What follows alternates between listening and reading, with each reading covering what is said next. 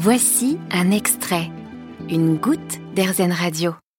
Pierre-François Yves, 31 ans, il est notre invité du bout du monde depuis euh, Montréal. C'est la première fois qu'on s'entretient avec quelqu'un qui est à Montréal. Je me pose une question, est-ce que le fait pour un Français de partir au Canada, ça correspond pas à une envie de partir aux États-Unis, mais en éliminant le problème de la langue?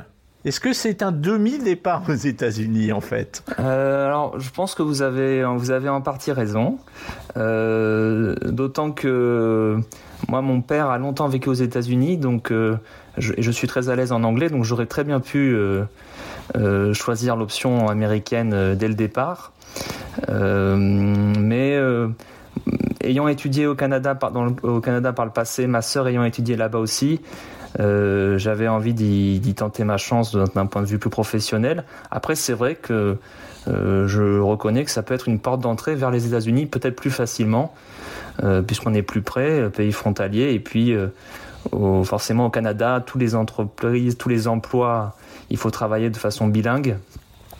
Donc on est forcément habitué aussi à travailler en anglais. Donc ça peut être effectivement une, une porte d'entrée un peu dérobée pour aller après sur le marché et le marché américain tout à fait. Je voudrais savoir de ces deux attributs, le fait d'une vie personnelle à Montréal et le fait d'une vie professionnelle à Montréal, lequel des deux a été le plus déterminant dans la démarche que vous avez faite de quitter Paris et de venir vivre à Montréal? Je dirais que c'est plutôt la vie personnelle.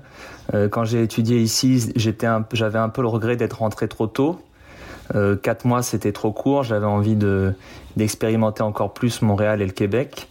Et j'avais vraiment beaucoup aimé la mentalité des gens, la ville, très dynamique, surtout quand on est étudiant, mais même quand on vient s'installer. Euh, et j'avais senti quelque chose dans cette ville qui m'inspirait.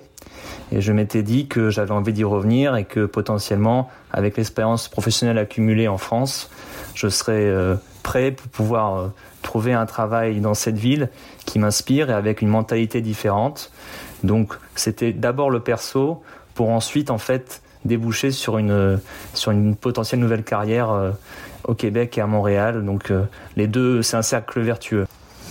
Vous connaissiez donc déjà le pays, mais est-ce que avant de faire le, le grand saut, parce qu'y avoir été quand vous étiez étudiant, c'était une chose, partir y vivre définitivement, c'en est une autre. Est-ce que vous vous êtes renseigné autour de vous Est-ce que vous avez pris des avis autour de vous? Oui, tout à fait. C'était un grand saut euh, qui se, ça se fait pas à la légère. Euh, non, ben, j'ai d'abord mes amis québécois sur place qui euh, m'ont dit que le contexte était propice à des recrutements dans les différentes entreprises, qu'ils étaient en recherche de manœuvre au niveau du gouvernement, enfin au niveau de la province de, Québec.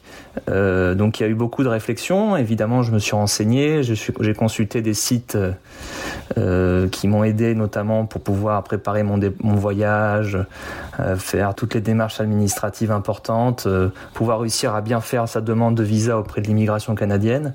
Donc ça a pris un peu de temps et puis aussi il y a tout le projet, disons, au niveau psychologique, préparer le, départ.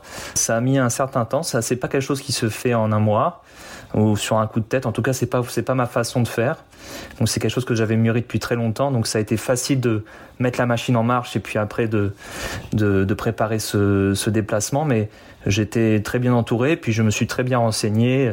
Il y a beaucoup de sites euh, euh, où il y a beaucoup d'informations et le Canada euh, est plutôt très accueillant envers, les, envers les migrants, donc surtout s'ils sont francophones. Donc ça a été, ça, a été long, mais c'était, ça a été facilité parce que c'était mûri depuis longtemps. Pierre-François, vous allez rester avec nous. On va, on va s'entretenir euh, un petit peu plus tard, justement, de, de l'aspect professionnel aujourd'hui de votre présence à Montréal. Je rappelle que Pierre-François Yves a 31 ans et qu'il est cette semaine l'invité du français du bout du monde sur RZN. À tout de suite. Vous avez aimé ce podcast RZN Vous allez adorer RZN Radio en direct. Pour nous écouter, téléchargez l'appli AirZen ou rendez-vous sur airzen.fr.